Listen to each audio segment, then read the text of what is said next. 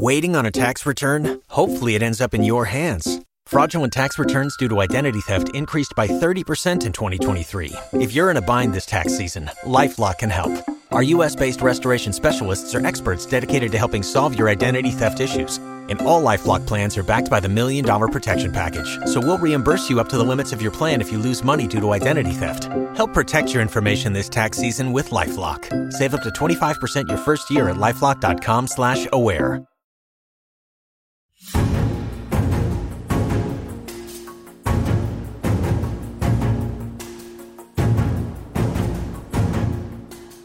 Hello and welcome to Politics War Room with James Carville, and I'm Al Hunt. This week we are joined by Professor Emeritus at the U.S. Naval Academy, Craig Symonds. Remember, we take your questions each episode, so write into politicswarroom at gmail.com or send a tweet to at Politicon for next week's show. We'll get to as many as we can, but don't forget to tell us where you're from. Please check out the links to this week's sponsors, HelloFresh and Rise, in the show notes. We thank you for supporting our sponsors. It really helps make this podcast happen.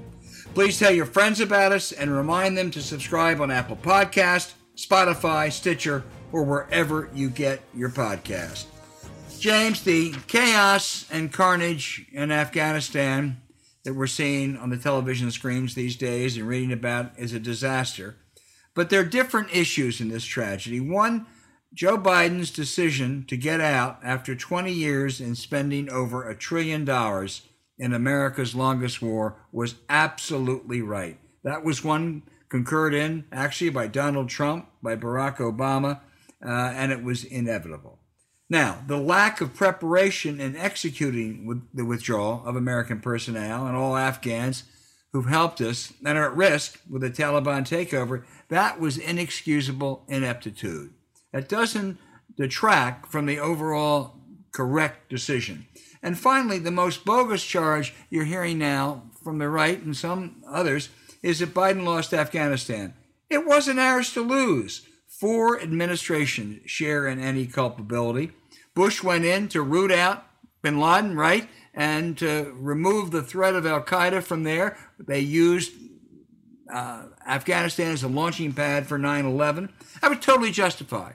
But then he stayed in there. He said mission accomplished after a year and a half, but they stayed in there as he was distracted by Iraq. Obama came in and said this was going to be the good war. And then he got disillusioned. Uh, but the military and Hillary Clinton and Bob Gates said, you got to send more troops in. So he did. Uh, and then by the end, he was trying to figure out how to get him out. Trump didn't know what he was doing and finally signed a bad agreement with the Taliban to get out by May of 2021. This is what Biden inherited this was, and Joe Biden, by the way, always opposed a long-term presence in the inner councils of government as a senator. Uh, this was we we weren't going to be able to stay uh, another three months, another six months, another ten years, another twenty years. It would not have changed anything, James. This is Afghanistan. Well, first of all, I, I, I agree with the first part. I disagree with the second part. He just got out. There's no elegant way to lose a war. There just isn't. And it, and it, was a conscientious decision, by the way, to not bring the refugees back to the United States. And, and let me tell you, they mocked Biden. In, if you want to blame people, blame everybody. They mocked Biden in like 2010. Okay, Obama did, Hillary did, Gates did, Petraeus did. They all mocked him when he sat in a meeting and said, "We got to pull out." and, the guy was literally on the verge of tears. And this is credentialism on steroids. Every smart, educated council on foreign relations bullshit, horseshit guy out there said you got to stay. That fucking wall was lost 18 years ago. And, and, you know, when somebody stands up and recognizes it, well, blah, blah, you know, and you know what's going to be the consequences of this? Nothing. They're not going to change the way to educate people at the service academies. Nobody is going to be held accountable for shit because, as Andrew Bacevich said on our show, a, a, a private that loses his weapon faces greater reprimand than a general that loses a war. We have been totally let down, totally let down by overeducated, credentialed, stupid assholes. And that's just what happened, period. And people got to understand that. There's no good way to lose a war. And we lost this war a long time ago. That's my view. Well, I think the, we never were going to win the war to start with, and the only thing we could hope for was some kind of a negotiated settlement, which wasn't realistic either. Uh, the military, you're right, did a terrible job in training uh, Afghan forces. They misled us, they lied to us. I, I, I, love it when you know General Petraeus and others say, "Well, if we just stayed for a little bit longer." No. Uh, now, James, the only disagreement we have, I, there is no elegant, no elegant way to end the war. I agree. I do think no, we could have no. gone and prepared better to evacuate people. I think that could have been done. I think they were caught by surprise. Uh, maybe they shouldn't have been. But on the overall question, uh, we weren't going to have a permanent presence in Afghanistan. This is not Korea. This is not Germany. Uh, ask the right. Russians, ask the British. Uh, it was destined to be a, uh, an unwinnable war and an unwinnable peace.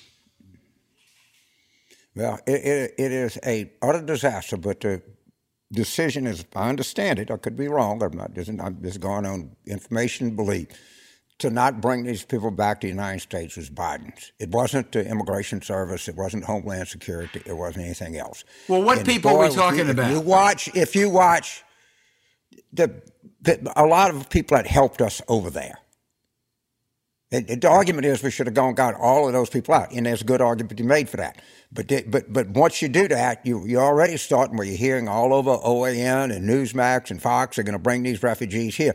I think I think it was Biden that made the decision not to pull these people out of there. I could be wrong. I'm not saying it is, yeah. is, is gospel, but I do know that that they mocked Biden that he wasn't, you know, he didn't go to a prestigious school. He doesn't understand the complexities and the realities of it. And actually, the person I blame least up to Biden is Trump, who just, he came up with bullshit thing where he let all these Taliban people go, who, of course, you know, ended up fighting against us. But he, he, he at least he had the common sense to know that we had to get the fuck out of there. And so I, I, I, think I go by descending blame you know, starting with Bush, then Obama, then Trump, and Biden. I, I, that's my that's my view. It's a lot of there's a plenty blame going around, and there's going to be no look back. There's going to be bullshit. And I blame, by the way, I blame the press a lot. They got sucked into this left and right. It was called good war, and no one had the heart to come up and tell people this thing is hopeless and lost. And now, you know, of course, Biden does that, of course, it's going to it looks sloppy. It's going to hurt his stand a little bit. But you know, sometimes, you know, when I I tell my wife we're at a party, the only way to leave is to leave. All right, we don't need to sit around and shake hands and, and everything. Tell whoever the, the host is we had a good time. Thank you. Good night. We should have done that shit a long time ago. And, and the people that talked us into staying there were all the right people. Well, I that's I, I, I think this is a disgrace for the United States. I certainly agree. We should have left. Uh, I hope Biden wasn't the one that said we're not going to bring people. People risked their lives to help us over there. It, it was an ill-fated mission. It wasn't their fault they that it was an ill-fated mission. Uh, and I think we owed them something, just as we did in Vietnam back in '75. Which, and you know, I, I, I see these people, some of the commentators, some of the politicians on television saying this is worse than Vietnam. However bad it is, I mean, I am sorry. We lost 58,000 people in Vietnam. It was the first war America lost. We were told in 1975. That was the end of American power in the world. We were a declining asset. The Soviet Union was on the rise. The dominoes were going to spread all over Southeast Asia. You know what? It was all bullshit. It didn't happen. Soviet Union collapsed. Uh, we uh, were dominant, and there were no there were no dominoes to fall. And Vietnam today, you know, is begging for American support against the threat of China. Shit. Shit, you go Saigon and Hanoi, Hanoi are two of the great cities in the freaking world. It's still a bad government. Right, I've been there. It's still a bad government. I don't, you know, in fact, people have bad governments everywhere. It's, but I'm going to tell you, bad. you go there, it, it, it, I, I, can't, I, am talking about the entrepreneurial spirit, collegiality, food. It's just unbelievable. You're not going to go to Kabul or Kandahar in 20 years and see that. It's not even comparable. All right, Vietnam is a successful country. Mm, Afghanistan will semi. never be a successful country. Vietnam's a semi. Okay, I don't know. I'm not going to. I, I, I, no, I, it's I not. I mean, look. They, they, the, the point is, the point is, there are differences uh, between the uh, two, and there are tragedies that are unavoidable in Afghanistan. Women were given rights they didn't have before. That's going to end. That's going to end whether uh, it's next week or tomorrow, next month. I don't know. Uh, there was educational reform. There were some good things that happened in an ill-fated mission. Oh, you, you know why that? You know why that? That's what they want. They could have fought for women's rights. They could have fought for this. It what we spent how many hundred billion dollars, twenty years training the Afghan army? Almost a hundred shitting me? Yeah. yeah, are you shitting? If the real cost is going to be way high now, it's the most colossal failed undertaking in the history of warfare. And, and, and of course, it's a shame, but that's the country they want. They, when, when, when I was in Afghanistan, I was talking to, I was working for Ashraf Ghani, who's now disgraced in the UAE. All right. And, and people were lined up, and I talked to these guys in Kandahar, and, and the biggest, the, the mark, I'm not kidding you, I'm not making this up. The mark of prestige in Kandahar, if you're a male, is you have a 13 year old boy that travels around with, and you, you enjoy him. And, and I asked the guy, I said, man, what are you doing? He said, man, that's Kandahar. That's just the way it is. Well, if you think you're going to go in and change a culture that, that not only approves, that, that elevates people raping 13 year old boys, I got news for you. You're going to fricking lose. And, and, and that shit happened in 2010. And, and we're, we're, sitting here, and you're right. It's, it's the, the, way they treat women is horrific. The way they stone people to death is horrific. We, we gave them a chance to change. They told us, get the fuck out of here. They're done with us. And, I, and now in, in, the whole country, it, of course, it, what the Taliban's got, and it was a good article in the Times today, and I, I, was told exactly the same thing. It's all about controlling these trade routes and make, making people pay tariffs. And also, it's a giant narco state. That's I, am not sure that the money. potential wealth yeah, yes, the potential wealth of Afghanistan might be better than fucking Saudi Arabia when they, they get through distributing all the heroin, where they, and they now have, you know, you watch the French connection, you had to take it all to Marseille, the finishing plants. Well, now the Afghans are so advanced they can they can take the poppy, they take it out with a needle, and it's a it's a very complex thing. I, I, I was shown how they do it, but now they can send you, they can import the actual shit right out of the country and they're going to do it. And, and what this is about is a massive financial boom to the Taliban. Of course, who are they going to give it to? They're going to give it to their friends, you know, and their friends are going to be fucking terrorists, going to be people who wish disorder. Their friends are going to be people that don't much give a shit about the United States. Uh, that is what's happened, that's going to happen, and there's no other, there's nothing you can do to stop it. Well, they all, they also are rich in minerals too. They don't know how to get them. Bro, yeah, the Chinese know how to and, get them. And well, I think they're going to bring in someone, most likely the Chinese, uh, and it's going to. But again, I don't think. I think it's a disaster. It was wrong. It was ill advised. it was doomed to end the way it did. Uh, worst disaster ever. I, I would I would I would pit Vietnam against it. Vietnam was a bigger was a bigger deal. I I, I, I, I think the consequence Go ahead. I, I, in terms of lives lost, right? So we lost. I don't, you know, how many people lost in Iraq and Afghanistan? One of the, the sad truths, a, a, good truth, is we have fewer deaths in combat because they've gotten so good at saving people. Well, that's true. We're talking casualties. So if we'd have had, we'd have had, but but when you go and you ask Joe Stiglitz or anybody, what are we going to be paying for these wars 15 years from now? The cost is staggering. Utterly staggered. We got kids that are over there and they've been traveling carrying 110 pounds of gear in the most mountainous terrain for 13 month deployments. Their spines, their, their, their skeletons are, are shot. And you're going to have to take care of these people, which you better, because it's the correct thing to do.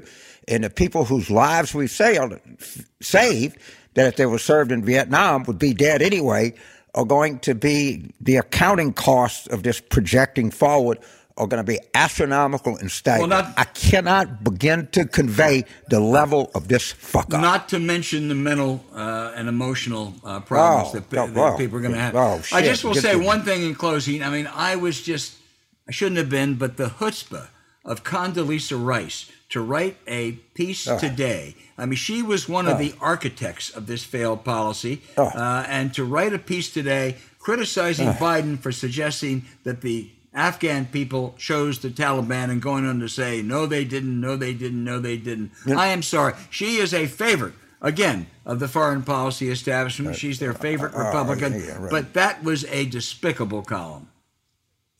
The only guy that saw this coming was our friend Holbrooke, and they mocked him.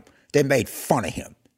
All right, they made fun of him, and and I I I, I got to tell you, Al, the the, the the the press has not crowned it, has not covered itself in glory here. I agree. And, and you and I know exactly what happens. They go over there, they give them a military transport, and they meet them at the air, whatever, they, and they take them in, they give them a pot and a flak jacket, and they give them a briefing. And what the shit were they doing? They ought to take the, the, the Johns Hopkins School of Diplomacy and all of that shit and the, the Council on Foreign Relations and blow it up. That whole crowd is just nothing but a massive fucking failure. And, uh, and we're not going to have it. Because if we do, it's going to be a bullshit thing because we're going to say, oh, let's get, you know, let's have General Petraeus head a commission to find out what went wrong. Well, guess what General Petraeus is going to find, you know? You don't think he'll say, I went so wrong? We're going to get. Oh shit! Oh yeah, you'll get Richard Haass. Let's bring him in because he, you know, he's the, the expert. I mean, I, I, it, it, it, all of these people. It, it, this is a massive failure of credentialism, and we're never going to get any accounting for this. I promise you. I will get some washed over bullshit, but that's just what people are going to get. And and I I, I I I hate to say that. I really do. And and I, I know that what Biden did, you know, it was terrible, but at least he said, you know, just get out. I think we will. well, we got to stay. We've got to pull these people out. We've got to do this. They always have a fucking excuse of why you can't do something. I agree with your analysis. I, I'm more confident we'll get an accounting. There will be equivalent of David Halberstam's best and the brightest. Uh, I don't know. Someone is there there. is. There are people like uh, I, I would just suggest David Maraniss and others uh, who can do that because an accounting accounting is, is is necessary. It's a tragedy. So, so the best and the brightest is literally one of the great books ever, Yeah. right? And it was how the hubris and arrogance of the, the, the credential class in America. And you know what we learned from the best and the brightest? Fucking nothing. Nothing. They did the same thing. Did the same goddamn thing. And I'm telling you, this, I'm not going on information belief. I'm, I'm talking about, they mocked Biden. They mocked him. Bob Gates said he's been The wrong. literally uh, to Bob. Gates said he's been wrong about everything over 40 years. I would like to pit Right. mano a mano Joe Biden's record against Bob Right. Uh, Gates' record. Uh, I'll take Biden, uh, and I'll and I'll give the points. Yes. I'll give the points too. Yeah. But the one thing he was right about was one massive thing, and they literally they mocked him in the White House, mocked him. It, it brought the guy to tears, and and he never forgot that. And and boy, when you when, let me tell you, it takes some fucking courage to go against the credential class because they they spout their degrees and their experience and their, their appointments and you know and all of that shit. And let me tell you, we have been failed constantly by our credential class in this country. And, and it's time that we recognize it, and it's time that they we start thinking about how we train people. We start thinking about. I, I, I, we'll talk to Craig about it, but uh, you know, of course, I can't. We can't much blame the Navy for this. right. sure, they had something to do with it, but he- not. You know, he writes Admiral about- Mullen was. A, Good. Admiral Mullen was not. He he wasn't the greatest in the world either. Uh, there were there were worse. Okay, uh, we'll There's a lot. We'll come back to this next week.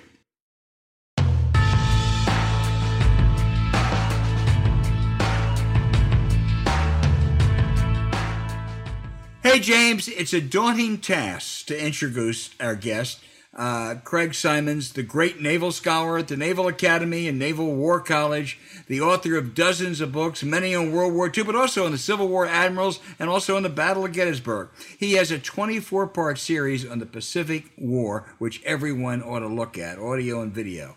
Every year, we celebrate the anniversary of D Day and then the victory in Europe. Not as much attention is given to the war in the Pacific, which ended in August.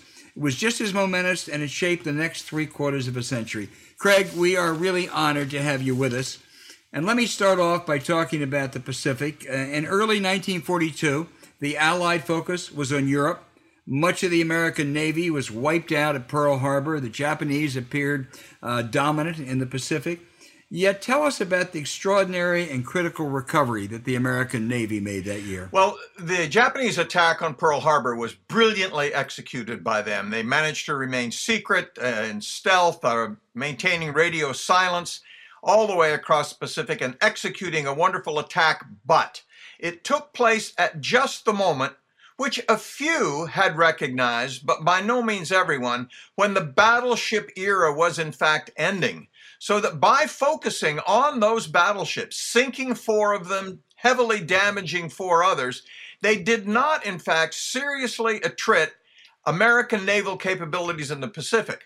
But there were still only three aircraft carriers under American control, so the Japanese were still very much in charge of things in the first months of 1942, and it was a precarious moment, both for the Navy and the nation. And then there was Midway and Coral right. Sea. Uh, and the two of them should be paired, just as you have done. I think that's fair. What the Coral Sea showed us was uh, what I have just expressed, and that is that the carrier had become the queen of naval battle. Uh, it was kind of a draw tactically, each side losing uh, important forces, uh, but it was a strategic victory for the United States in that the Japanese decided to turn around and go back and recall their invasion convoy for Port Moresby on the south coast of New Guinea. And that turned out to be the furthest extent of the Japanese conquest. And then, as you mentioned, Midway was the real turning point, not in terms of the war, but in terms of the momentum in the war. It took away the Japanese ability to call the shots as to where the war would then be fought and gave that momentum to the United States. You know, I have written about us breaking the Japanese code. You know, you point out we didn't really break the code, but we got important elements that played a key role Coral Sea, Midway, and the killing of Admiral Yamamoto. Those code breakers in Hawaii really were a big deal. They were a they? big deal. And I'm glad you brought up the fact that uh, uh, that we did not break it completely. I think there's a tendency for people who hear that, oh, we broke the Japanese code, to assume we were reading their mail. They would send out a report and we would read it almost in real time. That is not the way it worked. They sent out hundreds, thousands of electronic messages from which we were able to gather bits and pieces that allowed us to make informed guesses about what was likely to happen. So the credit to the code breakers really goes not just in that they were electronically clever, but they were also culturally wise to figure out what those bits and pieces meant. You know, there were such larger than life figures that you uh, have written about so eloquently Admirals Chester Nimitz and Bill Halsey, who had to deal not just with the Japanese, but also the egomaniacal Douglas MacArthur. Your words, not mine. Um, but fair enough. Few would disagree. I do think it's true that Chester Nimitz deserves a lot of credit. He made a lot of bold decisions in the Coral Sea, at Midway, and elsewhere, which we may get to later. But I don't think he gets enough credit for being the calm, steady hand on the helm through all the difficulties of dealing with Douglas MacArthur, whom you mentioned, Ernest J. King, his boss, the chief of naval operations in Washington, and volatile characters like Bill Halsey as well. Uh, and Howling Mad Smith of the Marine Corps. So, being the eye at the center of the storm uh, made it possible for Nimitz to be the guiding hand in this whole war. Well, James. So, Craig, this, this is my this is haunted me, and I can't wait to ask you this. So they show up at Port Moresby. The Japanese fleet does. And all of a sudden, we have aircraft carriers there. How could they not fucking know that we knew something? I mean, all in the Pacific, we just happened to have some people right there when they decided they were going to do this. Yeah, and that's not the only occasion. Al mentioned the shooting down of Yamamoto. I mean, how come we had a squadron of airplane exactly in the place where he was scheduled to show up? How come the Japanese couldn't figure this out? And I think the reason is there's a hubris in in being clever and that we're as guilty of that as anybody. We think, oh, aren't we clever to have figured out this code that nobody could possibly break? We're so smart, and also they are not so smart. And so the assumption is, well, they got lucky, or it was coincidence, or it just happened to be. But you're right. The Japanese should have said, this is not coincidental. They know something. Uh, yeah, I, and then even the morning of June the 4th, and Nagumo is waiting for his scout planes, and he has this fierce resistance at, at Midway. I mean, we're launching planes and shit like that. I mean, he didn't know that we knew by that point. I mean, he's still wondering if there's carriers out there. Well, you're uh, right. I, I, I mean, first of all, Midway put up a pretty good defense, although it's with older airplanes, and the Japanese Zeros right, right. handled them pretty well. But he should have figured something was up when all the land based airplanes at Midway arrived over his carrier force. Now, the reason, what he concluded, and not entirely incorrectly, was that he had been spotted by long range scout aircraft, which was true. But uh, you're right. Uh, a, a person less inclined to assume, oh, those Americans couldn't possibly figure this out, should have known sooner than he did that we knew they were coming. So, so there, there's this thing, if you can get it online, it's called Nagumo's Dilemma, where, where they show you what was going on in Nagumo's mind about, you know, the bombing torpedo bombs and, you know, the, the, the different things that they they had to do. I, I, I, have this theory, and you can certainly welcome to disagree with it. I think Yamamoto is freaking overrated. He went to Harvard. He was a bright guy as you've pointed out numerous times, he had these impossibly complex schemes that were almost impossible to deal with. He made a, a, a, a big choice at Midway that turned out to be a disaster. And I, I, I think the guy's overrated. I, and I, I, and I think we prop him up because he's our idea of what a canny, smart, Harvard educated Japanese naval officer should be. Well, I'm not going to say anything about Harvard educated smart people, but I will say this about right, Yamamoto. Okay. He fought a war against the United States that he did not think was a good idea. But he also fought a war against the Japanese army and the Army High Command and the Army General Staff. And I suspect quite strongly that one of the reasons he was determined to bring about a showdown with the American fleet near Midway was that he would personally be present, as he was. This is the only battle in the Pacific where he himself was at sea, that he would win that battle, come back to Tokyo, and have leverage against the Japanese army to say, okay, look, this is where we are. It's time to negotiate. We got to stop this thing. Now, I have no proof of any of that.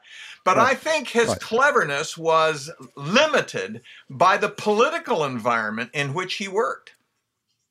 Okay, so you anticipated my next question. Because most Americans can't quite understand this because we have a different military command structure. I don't totally get it, so help me. The relationship between the Imperial Japanese Navy in the army was was not what we think of when we think of the, the you know the army chief of staff and the and the CNO. It's it, it's a different thing.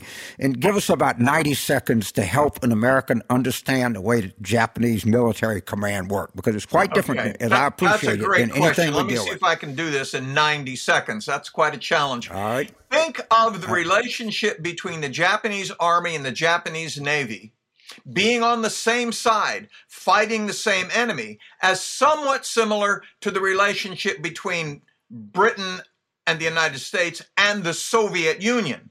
On the same side, fighting the same enemy, but suspicious of one another, not trusting each other as far as you can throw them. So, yes, they all wanted to defeat their common foe, but they didn't trust each other. They didn't like each other. They would cut each other off at the knees if they could. So, it's more like an alliance than a joint Army Navy combination. Does that help? Yeah, it helps. It, it, helps a lot, and I think it helps our, our listeners who, who are interested in this just understand that military command and control structures around the world are, are not always modeled after the United States. And boy, they, you know, there's a whole theory of thought that when the army lost that, that battle and that, that Zhukov beat them in Mongolia in like 1939, that that really gave the Navy an upper hand. Don't know if it's true, but that, that's, a, a credible view. Before I turn it over to Al, we were kind of conditioned when I was, you know, we're all the same generation, but that the emperor wasn't a bad guy. He was, a, you know, I, I, don't think he was a very good guy at all. Is there where, where do you where do you stand on Hirohito and all of this? Well, Hirohito was in a tiny little box. You know, he was born into an environment where no one could look him in the face. He was a deity. People had to turn away because the bright sun of his face would blind others.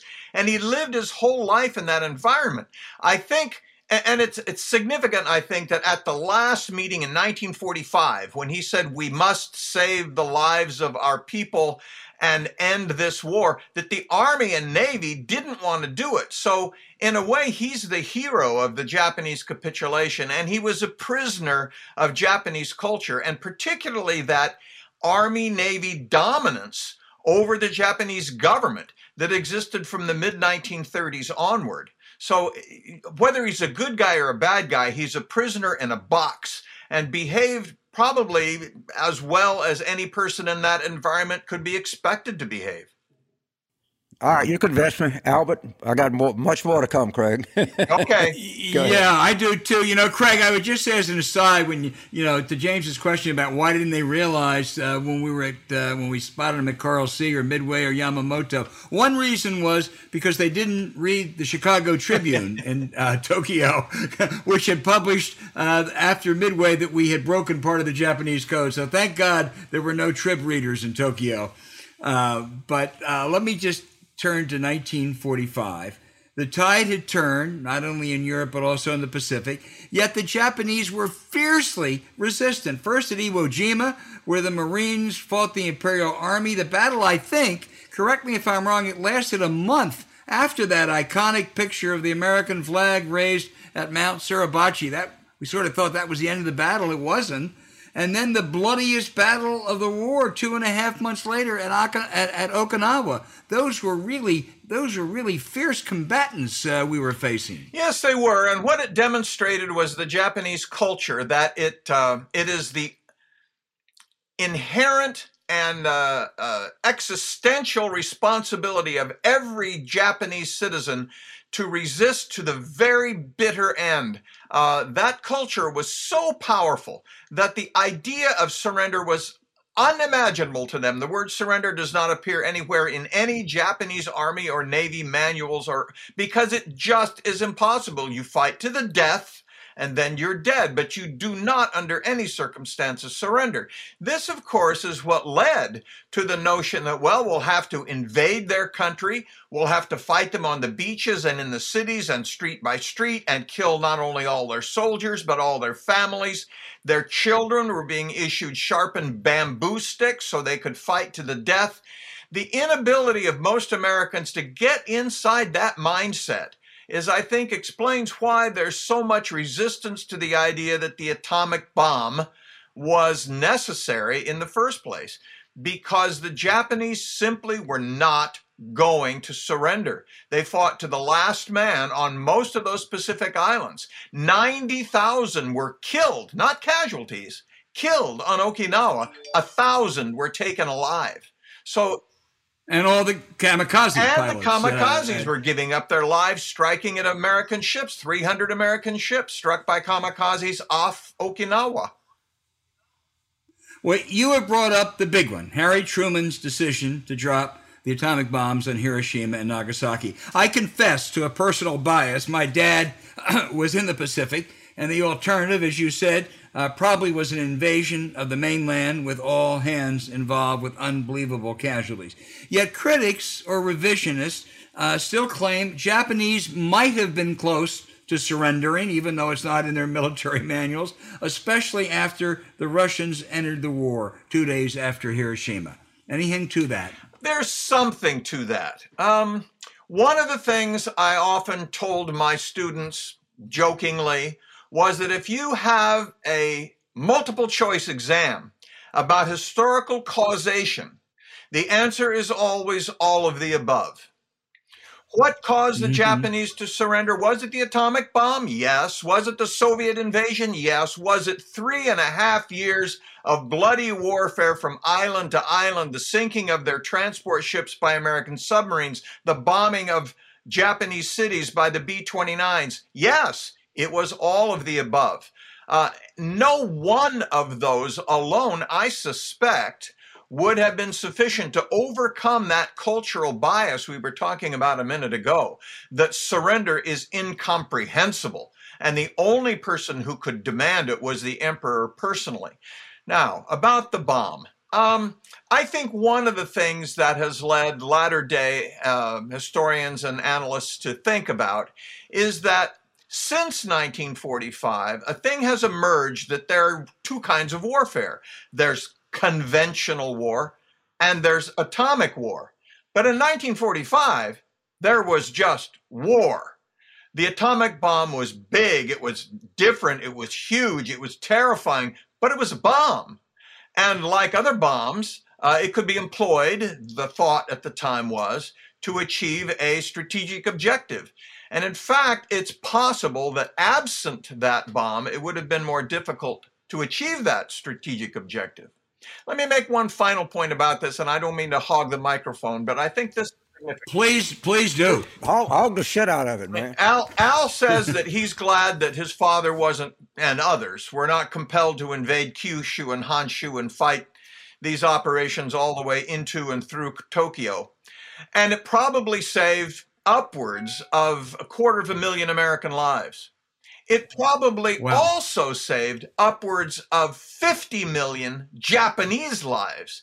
Because if that culture of every Japanese citizen fighting to the death had been enforced, that invasion would have resulted in far more casualties to the Japanese than the two atomic bombs did combined. So it's possible that the employment of the atomic bombs yes, saved American lives, but very likely saved many more Japanese lives.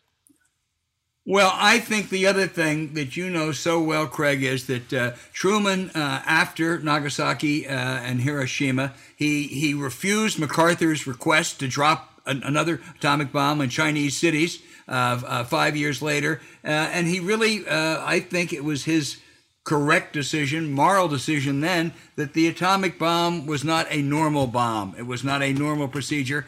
And, and, and thank God it's never been used since. Well, that, that view, as I mentioned, appeared between 1945 and 1950. By 1950, it was clear that atomic warfare was a different thing, a new thing, an apocalyptic thing. Uh, I think that view was less clear in 1945. You're absolutely right about Truman's decision not to let Douglas MacArthur expand the war into China, he didn't want him, not only didn't want him to drop atomic bombs, he didn't want him to do anything with the Chinese. Uh, MacArthur wanted to, great line, unleash Chiang Kai shek, as if, you know, you can, the mental uh, image of unleashing Chiang Kai shek against the mainland of China. Uh, but that would have expanded the war, expanded the objective, changed the war entirely. So Truman was correct on both counts there.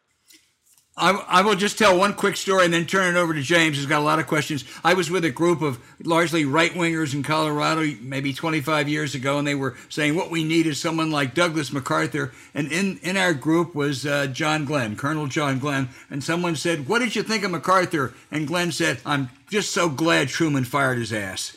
Uh, so, in any event, that's my favorite MacArthur story. Go ahead, James. Uh, so, Craig, I, I, feel like destined to love the Navy because I was born at Fort Benning on October the 25th, 1944.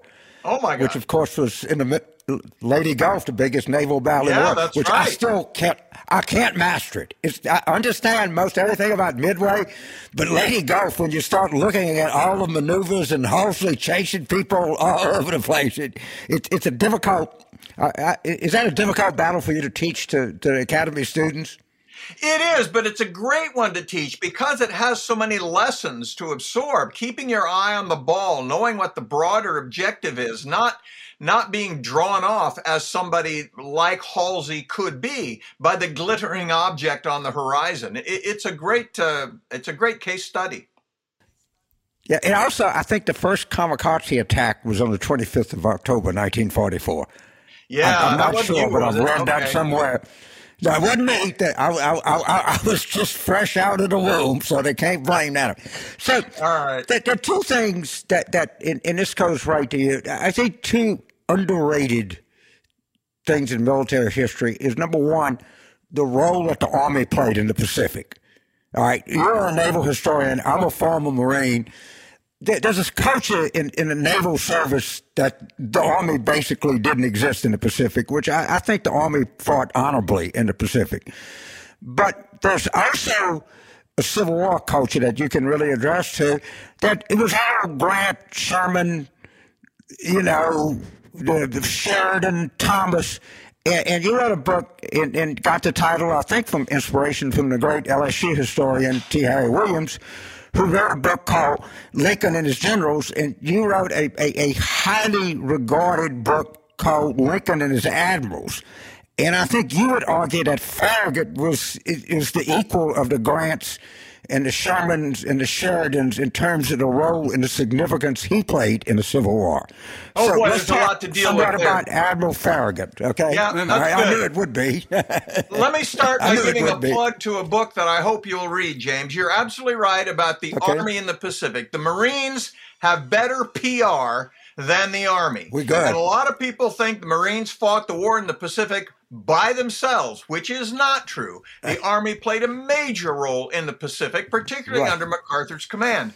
And what I will recommend to you is a book by my friend John McManus called Fire and Fortitude about All the. Army in the Pacific. It's a fabulous read, and it will fill all those gaps that many people have about the Pacific War and the Army's role in it. Now, as for Farragut, I think Farragut was the single most important and the best example of an admiral in the Civil War who's who's as close to Grant as you can get, but the Civil War was a land war. It was a continental struggle on land, and the Navy was peripheral. What I hope my book did was show how Lincoln dealt with the admirals, many of them self-important individuals, as admirals tend to be, uh, as a as a brilliant, clever manager of men as well as a manager of war. But it would be hard for me to argue that Farragut was Grant's equivalent. I think he was the best and most important right, right. naval admiral in that conflict, but Grant's the man. Right, right, right. Right. I, I'm not, I'm not, I'm, what I'm saying is the role of the Navy in Farragut are underappreciated. What he did in Mobile Bay was like, was remarkable. And that was pretty significant. You know, that sort of led to, I think the most significant point of the Civil War, this is just me, was when Sherman marched into Atlanta. That secured the election of 1864. That, Yeah. that, that, that's when the war, the war was won on September the 1st, 1864. I firmly believe that. I firmly Well, believe that. I, I think that is mostly true. I would say Lincoln's reelection is what determined the outcome of that war, and the fall of Atlanta is what helped determine Lincoln's reelection. But so did Mobile Bay, to go back to your original point. Yeah, I think you're right, right. right, Atlanta yeah. and Mobile Bay that- contributed to Lincoln's reelection, and his reelection is what assured that the North would win that war. Right. And I'll give a little bit of credit because I'm in the Shenandoah Valley right now, about 20 minutes from, from Cedar Creek, and I got to give Phil Sheridan a little credit. Okay. in 1864. But but at, at, at any rate, uh, we we go back uh, to to where we are. So, if was there ever what was the most perilous point for the United States in the Pacific War? Was there ever a point that something could have happened where we would have had to negotiate a settlement for Japan, or we would have just reverted back and eventually our production would have crushed them?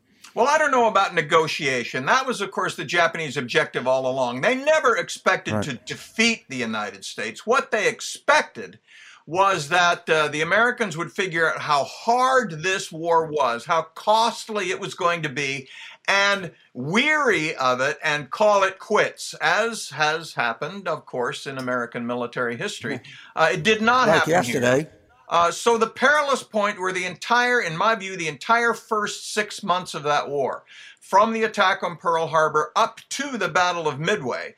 Uh, that was the, the perilous moment because had we lost the Battle of Midway, that would have endangered the Germany first Allied grand strategy because Americans would have insisted that some of those assets in the Atlantic be moved to the Pacific to shore up our collapsing possessions there. That would have weakened and perhaps lengthened the European war. Maybe D Day is delayed until 1945. Maybe in that time Hitler develops uh, better V 2 rockets. I mean, you can make all sorts of maybes out of that. But I think that whole first six months was extraordinarily perilous. Albert? Well, uh, listen, you have been. We really had high expectations today for Craig, uh, for you, Craig, and you have so exceeded them. We could go on for hours, uh, and I know you're busy, but I, I, let me ask you: How would you assess today's Navy? Ah, great question. Um, I would say this: that if you took today's United States Navy and pitted it against all the other nav- navies in the world, from China and Russia and France and Britain and every other country that exists, all on one side, bet everything you've got on the U.S. Navy. Is that a good answer? Yes. That, that is a great answer, and it's very, very encouraging. I just wish if you know, I just wish we could. Uh, I hope we fight no wars. If we fight wars, maybe we're better off fighting them on sea. So, but, um, I, I have a, any event. I, I, we, we, had admirals, uh, but I mispronounced his name, but I'm sure he's a friend of yours. Stratus, Stravitas. Stravitas. Yeah, Stravitas. And he completely agrees with you that right now we would wax everybody's ass. Right. He is uncertain about 2034 it's good to be uncertain about the future because it right. makes t- uh, makes us take seriously the responsibility we have to keep that navy where it is. I'm not entirely convinced that building more nuclear powered aircraft carriers is the way to go, but that's a conversation Jim and I have had before. Um, I, I do think that being concerned, that worrying is a good thing because it keeps us on our toes.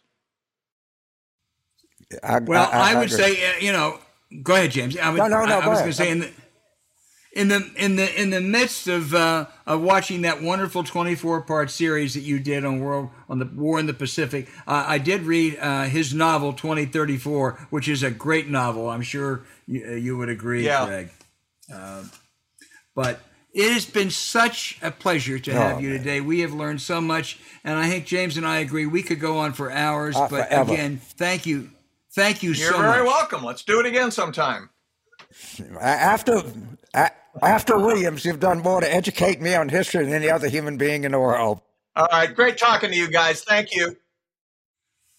Hey, now we want to tell you about a delicious meal service that's been polling better than ever in our kitchens.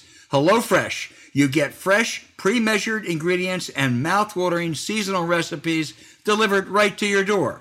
So skip trips to the grocery store and count on HelloFresh to make home cooking easy, fun, and affordable. That's why it's America's number one meal kit. And thanks to HelloFresh, eating healthier has never been easier. HelloFresh offers 50 menus and market items to choose from every week, from vegetarian meals and calorie smart choices to extra special gourmet options. There's something for everyone to enjoy with recipes designed and tested by professional chefs, and nutritional experts to ensure deliciousness and simplicity. HelloFresh also gives you the flexibility you need to easily customize your orders on the app within minutes. Easily change your delivery day, food preferences, and plan size, or skip a week whenever you need to. Your whole family will love it, and HelloFresh's family friendly menu is a big win for back to school season. With easy, delicious recipes for drama free dinners, you need to try it, right, James? You know, the thing about this HelloFresh, you know exactly what you're getting. You know exactly not just the nutritional content for a, a guy like me, and I'm sure a lot of people like this, we don't like to overindulge in sodium. They take care of that for you. And when I tell you this stuff it, it, this stuff is good. Don't think of Tucker Carlson's mother in Swanson's TV dinner here. The, the, you know, this might be the most improved product in the world from what I grew up knowing as a TV dinner to what HelloFresh brings to your front door. So it, this is, and I've used this product any number of times, and it, it, it's not just good; it's damn good. It is. You do. You're James. You're right. You eat better with HelloFresh today. You go to hellofresh.com slash warroom14 and use code warroom14. It's all one word for up to 14 free meals, including free shipping. For America's number one meal kit, remember, go to HelloFresh.com slash warroom14 and use code warroom14 for up to 14 free meals, including free shipping. We also include the link in our show notes.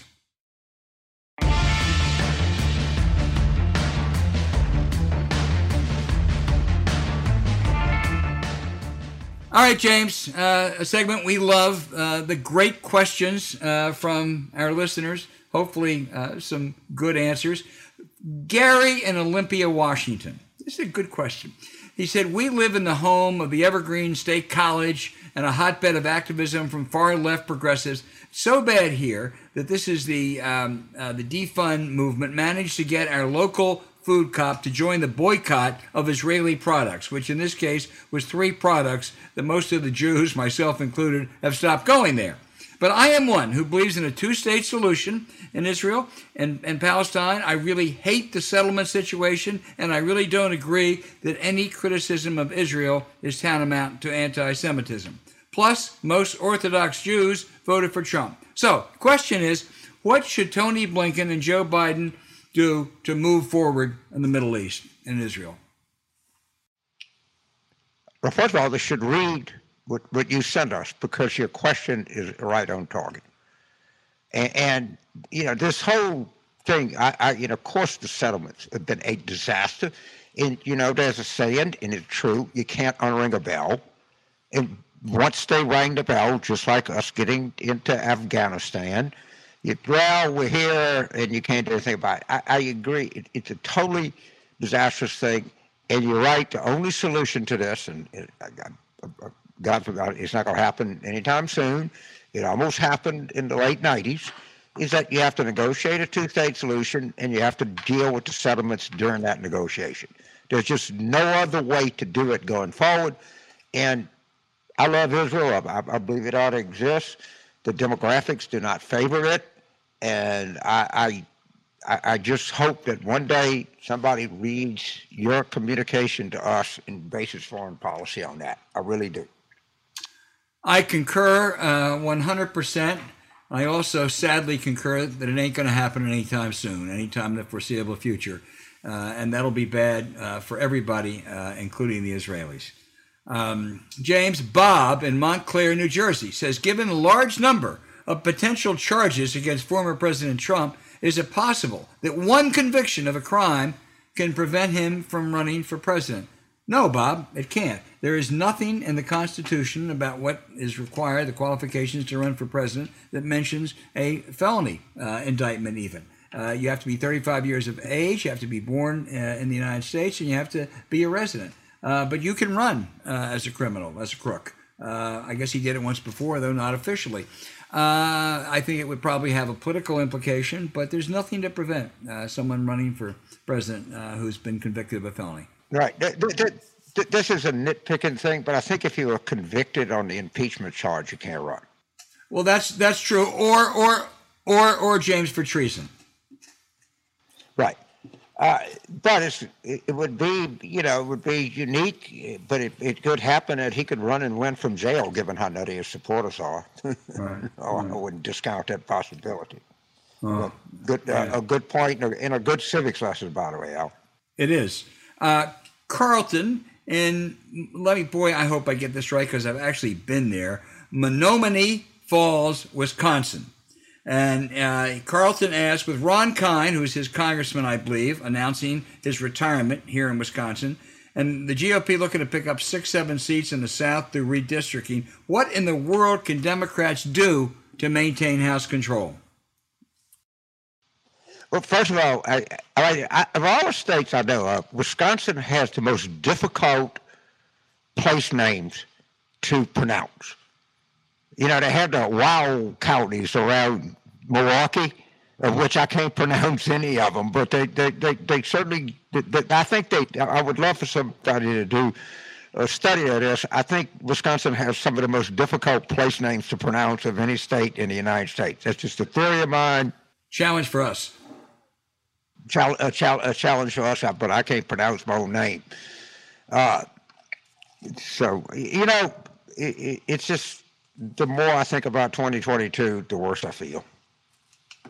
And, and you know, I, I, you know, we, we, we need to catch a win. Let's see what happens. I, although I, am getting a little more optimistic about Virginia, uh, I think Biden's taking a hit. I think the combination of this Delta variant with the obvious, you know, having to tell American people we, we lost the war, which he had to do, uh, is concerning. In the behavior of somebody of some House Democrats is very, very concerning. And I would just point to what Benjamin Franklin said: we we hang together or we hang separately. And right now, I think we're on the road to hanging separately. And I hate to say this, but I hope our, our viewers will, will spine up people and say, look, hey, we all got to give a little bit along the way here, but I, I, I don't want to think of the ramifications of having a terrible 2022, which, by the way, is a very, very, very real possibility. I would add two things. First, um, Democrats have given away too much on redistricting. Uh, I believe there ought to be nonpartisan uh, redistricting commissions because I believe basically voters should select politicians, politicians should not select their voters. And I'm not for taking politics out of everything, but I am for that. It's not going to happen now. And what's happened is in states like uh, uh, North Carolina and Texas and Florida, uh, they gerrymander uh, outrageously. And Democrats in places like California and Virginia, what have they done? They have appointed nonpartisan boards. I'm for that. But you know, you got to play with an equal playing field. They are unilaterally disarming. That's the first point I make. Second is, I think it's really critical that Democrats have success in Congress. They pass these two big measures that are there, and the voting rights suppression, uh, anti-suppression bill. If they do that, they've got a better shot. Completely agree. You, you, one sense, you're 100% doomed. Another sense, you're 50% doomed. So if you go and they say, look, if you do nothing, you're going to die in the next month. If you do this, hey, you got a chance. Yeah. That's just, just where you are. That's just yeah. good news, bad news. I, I, but you have no chance if you can't govern. I mean, we saw what happened in 1994. We lost a rule on, on the crime bill. It, it just collapsed overnight. And the, and the health care bill. That was on a, actually it was a crime bill. We lost a rule. No, no, no. But you also lost the health care bill separately. Right, right, yeah, right, right, yeah. right. But but the, that that losing that rule, and and, and if you don't, you know, thank God we like got the, the budget passed, which turned out to be you know Bob Kerrey, thank God. But I'm just telling you, you, you it, it's difficult. You know, it's impossible without governing it's difficult when you govern, but I would take the difficult over the impossible any day of the week. Yeah, me too. Um, James uh, Frank in Broward County says he notes it's politically impossible to even have a debate on guns. Uh, so he asks, how about a tax and a yearly fee on gun ownership it can be done state by state. Also, make bullets very expensive for certain guns. You know, Pat Moynihan wanted to slap a tax on bullets, which was a good idea. If people want to shoot Bambi and birds, charge them less than someone who wants to kill people. You know, I don't think anything works. Whatever you do, that gun lobby and their followers, uh, and they have great intensity. Uh, they get they get uh, involved, and I am just terribly pessimistic that even most what should be easy, common sense solutions uh, are going to be possible right now in guns. I hate to say that because I think it is there's a, a, a, tragic need for. By the way, James, I, I want to turn to you, but Frank also says I love Magic Spoon. We are ordering it often. Thank you, guys. All right, Frank, Broward County. great Fort Lauderdale, What a great. I, I, Broward County has a, a, a, lot more interesting things than most people realize. The, the, the, I, I would refer you. Chris Rock has this hilarious riff on, on bullets, but if you make bullets more expensive, the problem is there's over 300 million guns in existence in the United States right now. I can't tell you. There, there, there are probably 10 billion bullets so if let, us just say, uh, and I know it's an interesting thing, and we said that. Let's just suppose we impose a, a 300% tax on the sale of bullets. All you're going to do is make the bullets that are already in existence more valuable. It, it, it, it's it's a fun and practical thing. You know, Chris Rock claims it would it would promote marksmanship because you would be sure you hit. I mean, it, it's a funny thing, but the tragedy of us in guns is we're hopelessly overrun with both guns and bullets right now and there's not much legislatively, I think, that can do it. I hope I'm wrong, and some of our readers can correct me, but it's a pretty depressing situation. Sure is. One massacre after another, and it just doesn't seem to resonate much. That that that is sad. Tracy in Mar Vista, California. She wants to ask us both can we tackle any of the big problems climate change, income inequality, racism, uh, police reform, uh, more educational and healthcare needs without raising taxes and reforming the tax code? And how can we do that? Well, you know, actually, uh, Paul Krugman has a really good piece. There's a lot that's going on in climate right now that we got to realize, and, and, and, the biggest thing is that the dramatic drop in cost of these renewables, uh, solar and wind. It, it, it, this is taking place, and I, I, I'm more than willing to blame President Obama for uh, playing a role in, in, in, a debacle in Afghanistan, but I got to be more than willing to praise him in a 2009 stimulus where they, they really invested in these renewables. I think that's turned out to be one of the really better investments. And I, I, I just have this feeling that we're going, to the extent that we're going to mitigate this, and we're not going to solve it, we're going to mitigate this through technology. Now, whether it comes on fast enough, I, I, I don't know, but there's some exciting shit that's happening in renewables as we speak, and I, I, I just hope they accelerate it. I really do. And but and I, I think that that climate mitigation is a great economic, great great economic booster. I don't think we should look at this what it'll cost. And we you talk about the, the need for infrastructure.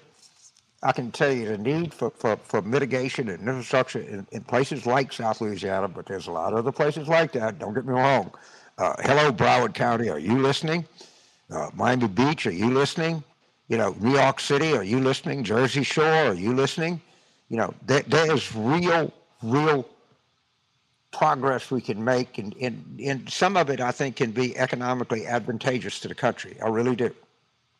And by the way, the leading state that produces more wind energy than any other state is Texas. And if you look at the, the, the share of the Texas GDP that's dependent on oil industry, I guarantee you it has declined significantly over the last 20 years. Yeah, I agree on climate, but I think overall, at some point, we at least should and have to raise taxes. Uh, we can't have, we can't meet all these unmet needs and just totally put it on the credit card. I mean, I'm not a big believer that you got to have balanced budgets and and and difficult times or even in good times, but but you know we have to pay for some of it.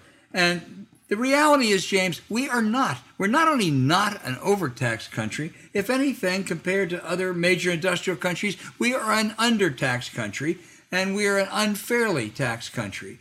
And uh, I'm not optimistic that a lot's going to happen on the revenue front this year, but it should. And I encourage everybody out there keep your eye on the K Street lobbyists because that's where the big money is uh, when it comes to taxes. So uh, it ought to be done. Easy to figure out how. It's just uh, uh difficult to figure out whether. So I, I, I, want to go to this question. Just, first of all, it's it's the right thing to do because everybody admits you know it's one of these things where you go to any dinner party, inequality is a goddamn problem. All right, yeah, and, yeah. and, and wealth stratification is a huge problem. So they they had an I think it was like Davos, and they were having a, a thing on income inequality. But of course, the way people do it, it says we can talk about income inequality, but we can't talk about taxes. And a Dutch economist said, to talk about income inequality and not talk about taxes is like to talk about fire, you know, suppressing fires and not talk about water. All right. If you take that off the table, then you're not having a serious conversation. Right. I, I mean, the, the one thing you do is not only do you raise revenue that can be redirected to people that have it, you also, it, it is the quickest, most efficient way to deal with this gut wrenching, awful, immoral, sinful inequality that we have in this country. No question. Uh, I just hope that someday it'll happen. James, final question is from Mark in Sebastopol, California. Uh, you know, they're up there with Wisconsin sometimes on hard to pronounce names. But Mark, Mark, this is good. I'd like to hear what each of you have as your biggest worry for the nation's future. I never thought I would say this. My biggest worry is that we can hold the really free democratic system that we have. My biggest worry is the fear of authoritarianism. I never thought I'd believe that. Uh, I, you know, you look at places in Eastern Europe and you say, you know, that's not America, and I don't think it'll happen. But I, but I worry about it. I really do worry about it. You know, if I think about this, and, and uh, Jamie Dimon famously said that no one has ever gone broke in America. I don't worry about the next 20 years. I worry about the next five years.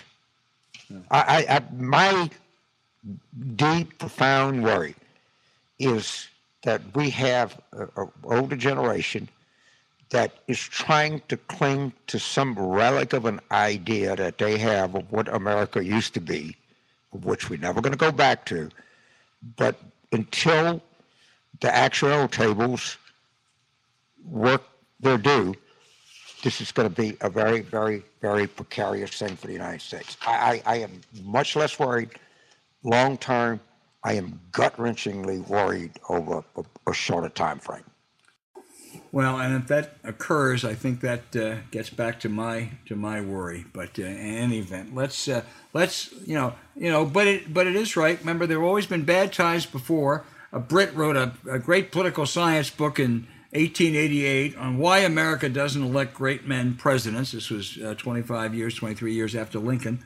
And then in the next 60 years, we proceeded to elect Teddy Roosevelt and Franklin Roosevelt and Harry Truman and Dwight Eisenhower. So um, you know we um, we're resilient. We come back. Keep those. Well, we had some clinkers, but we but but we also we also had some great ones. I, I think that the, the, resilience of the country and the, the innovation that we have is, is second to none. I just worry about the short-term selfishness of people that just can't get get over the fact that this country is never going to be 1957 again. Right, right. I do too. All right, listen. Keep those keep those questions and those emails and letters coming because this is you really are provocative. You make us think, and uh, I hope we're answering them uh, to your satisfaction. Hey, this episode is brought to you by Rise, a science-based app to improve sleep and your daily energy. Now, nothing's more important than a good night's rest. It's not normal to feel tired all day. That means you're carrying sleep debt limiting your energy peaks and making your dips less productive. And when you combine great mattress technology or your favorite bed with an app designed to maximize your rest, you can take on the world. Have you ever had trouble getting the rest you need, James? Yeah. Are you kidding me? And I'm going to tell you, the, the single most determinative thing on how I feel during the daytime is how well I sleep at night. And this gives you a tool. This gives you an advantage. In a difference between getting seven and a half hours sleep and six hours sleep is, is all the difference in the world. You might say, well, it's just an hour and a half. No, no, no. You go exponentially higher when you do something like that. And, and this product is going to really help you. And, and if you want to feel good today, then uh, you got to sleep at night. I, when I actually woke up this morning, I got a little more sleep than I thought, and I'm, I'm on fire for this podcast. And the reason I'm on fire, tell. the reason I'm on fire is I actually slept last night. And this and this is just this thing helps. This this gives you this really gives you a, a, a upper hand in, in, your fight against something. And I, most people were like me, that I, I guess that they're kind of always agitated and you know get up and they they want to face the day without enough sleep, and not enough sleep will, will make you really bad facing the day. You want every tool that you can have, and this is a good. This is a really good one. It is a really good one if it can uh, generate uh, an aroused Cajun. Uh, they that's the answer. That's and it. the Rise app, we've been it is we've been waking up ready to take on the day. You know, like us, you could become a morning person all without ditching your phone, buying supplements, a mattress, or a weighted blanket. Rise uses a scientific, fact-based approach to help you get the rest you need with cutting-edge sleep research. Rise works by pulling historical data from your phone to tell you your sleep needs and tracks how much sleep you still owe your body. Then it shows you your daily energy schedule and shows you techniques to pay it back so you can make the most of your day. It helps me go to bed when my energy drops, which it does more now as I get older, and get started on my work when I'm at my peak. Every morning, Rise tells you how long you'll be groggy, when your peak focuses times will be, and when to start winding down for better sleep and more energy. You know, Rise helps you realize your potential with real results, real productivity, real performance, and real well-being. Go to risescience.com slash war room and download the Rise app today to try it free for seven days. Most Rise users feel the benefits in just five days. So try it today to learn more about your sleep and energy levels, plus feel better, all for free during the trial. Whether you want to become a morning person, be less exhausted during the day, or improve your productivity and daily energy, Rise is the power behind your next best day. That's risescience.com slash war room to try the Rise app free for seven days.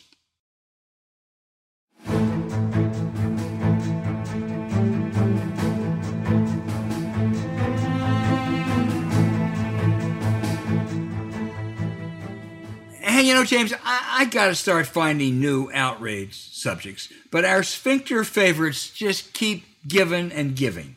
Ted Cruz criticized CNN reporter in Kabul, Clarissa Ward, for cheerleading, he said, for the Taliban. I don't know Ms. Ward, but I've watched a number of her reports this week. She's very good, she's fair, and she's tough. Cruz, who I doubt has seen many, if any, of Ward's reports, is lying. She's also courageous in a dangerous situation. Now, we all know, as CNN pointed out, how Ted reacts when the going gets tough, like the freezing storm in his hometown of Houston last winter. He and his wife headed for Cancun. We also know that, unlike Clarissa Ward, if Ted Cruz would have been in Kabul this past week when the Taliban stormed in, we know what he would have done gotten on the first flight to Bali. Okay, it's my turn for the outrage. It uh, is. This is an easy one. This is an easy one. All right. A, a, a man that you may not have heard of, but I have, called Cardinal Raymond Leo Burke, unfortunately, has COVID, and is on a ventilator in Wisconsin. I, I hope and pray that Cardinal Burke is fine because I want to continue kicking the living shit out of this horrible human being. Why do I say he's a horrible human being? First of all, he's a cardinal, he's a prince of the church. He rails against social distancing. He says that vaccines are microchips, have microchips in him, all right? And he is ferociously anti gay. I would ask that the listeners of this show just put in their computer Cardinal Burke Cappa Magna. And when you see the images, I have no idea, but it makes you wonder how this guy can really rail against gay people. I, I, I defy anyone to look at look at that set of pictures and say there's something adding up here, dude. and, and the guy's made a, a, a, a, a lifetime. He like wanted to deny people communion. He's made a lifetime, I think, in, in opposition to the fundamental teachings of Catholicism. And he is richly deserved this honor. Well, I hope, I, I agree with you. I hope and pray he survives uh, so you can, uh, as you say, kick the shit out of him more.